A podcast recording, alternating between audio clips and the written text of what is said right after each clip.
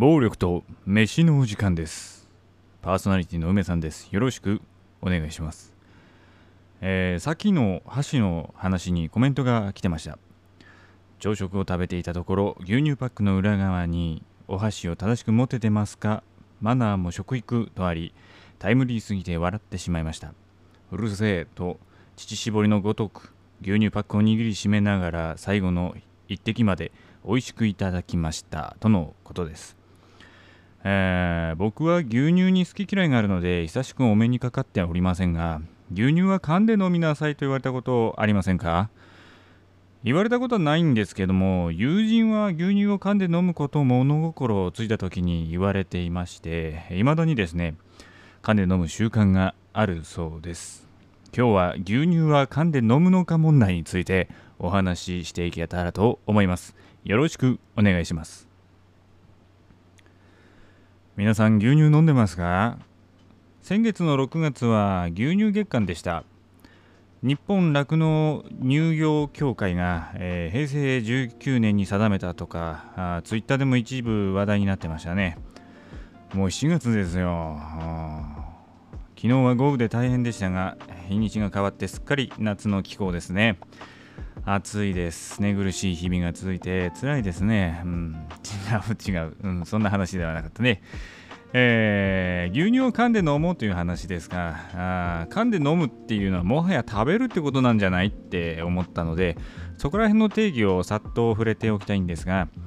えー、飲むというのは飲食物を口から体内へ送り込むことです食べるとは食物を噛んで飲み込むことですこの食べるの説明の中に飲むが含まれちゃってるので散らかっちゃってはいるんですけど咀嚼しないといけない場合の接触行動は食べるってことでいいと思います。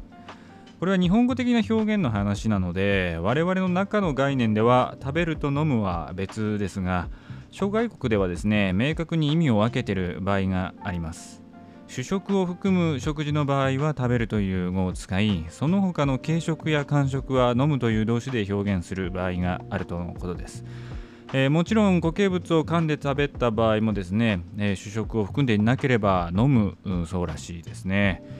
えー、話がこんがらがるので今回はあ噛む食事を食べる。噛まずに飲み込むことを飲むとします。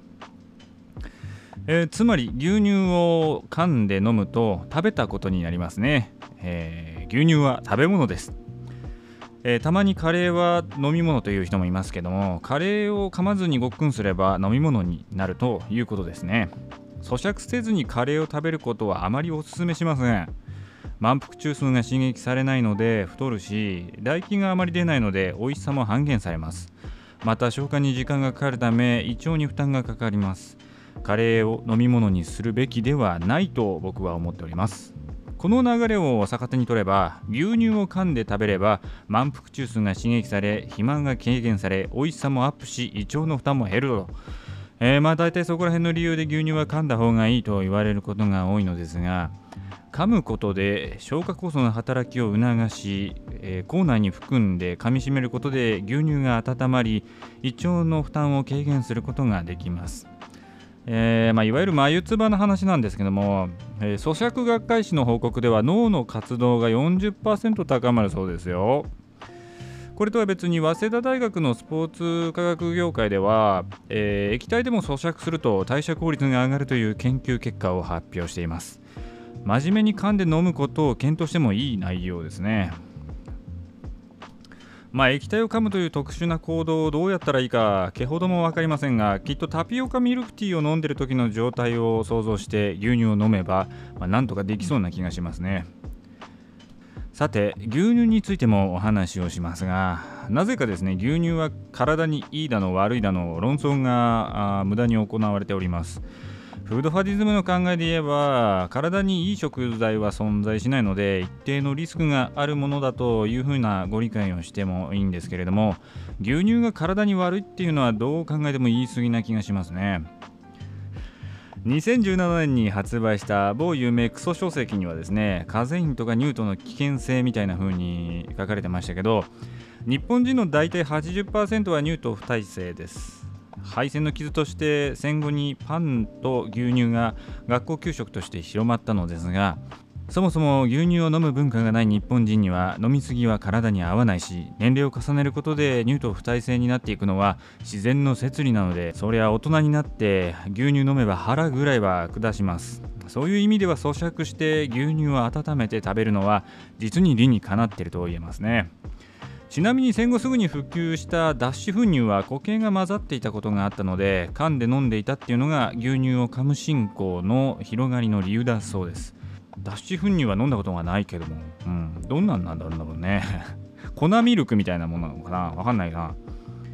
えー、日本の牛乳は選べばかなり品質がいいので普段の生活で飲む分には特段気にしない方がいいとは思います。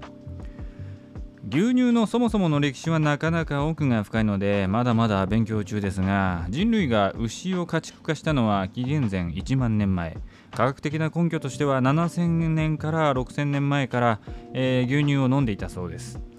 乾燥地帯では貴重なタンパク源として乳製品を積極的に主食にしてきた文化背景があります。日本へは大和朝廷時代には伝来していたと考えられておりましてえー、当時はですね天皇や一部の貴族の間で薬として飲まれていたそうです。奈良時代では蘇というバターみたいなデザート的な料理が広まっていましたが鎌倉時代から400年間姿を消します。品質の低下や動乱によって文化が失われたみたいですね、えー、再び現れるのは江戸時代中期以降で西洋列強の影響でバターとかが普及し始めましたが本当に一般化したのは戦後の給食からという話だそうですね。牛から牛乳を取ってそのまま飲んだりヨーグルトにしたりバターにしたりチーズにしたり無駄にしない調理方法が編み出されてきました。そんな牛乳を昨今では廃棄するような状況になっています。この問題についてはよくわからないので次回以降お話したいと思いますが、えー、牛乳飲んでいきましょう。いや牛乳食べていきましょう。えー、ということで、えー、実際に咀嚼して牛乳を食べてみようと思います。えー、いやもうだいぶね だいぶ長いこと牛乳を飲んでませんね。いや食べてませんね。というか今回咀嚼して、え牛乳を食べるのは初めてですね。これ？さっきも言ったけど僕は牛乳にね好き嫌いがあるんだよ。えー、っと、なんだったっけ ?10 回噛むんだったっけ？おお、震える。食べてみます。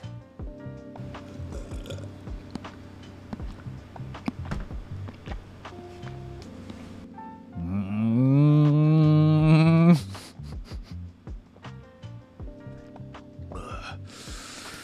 うん。え、それではまたお会いしましょう。ごきげんよう。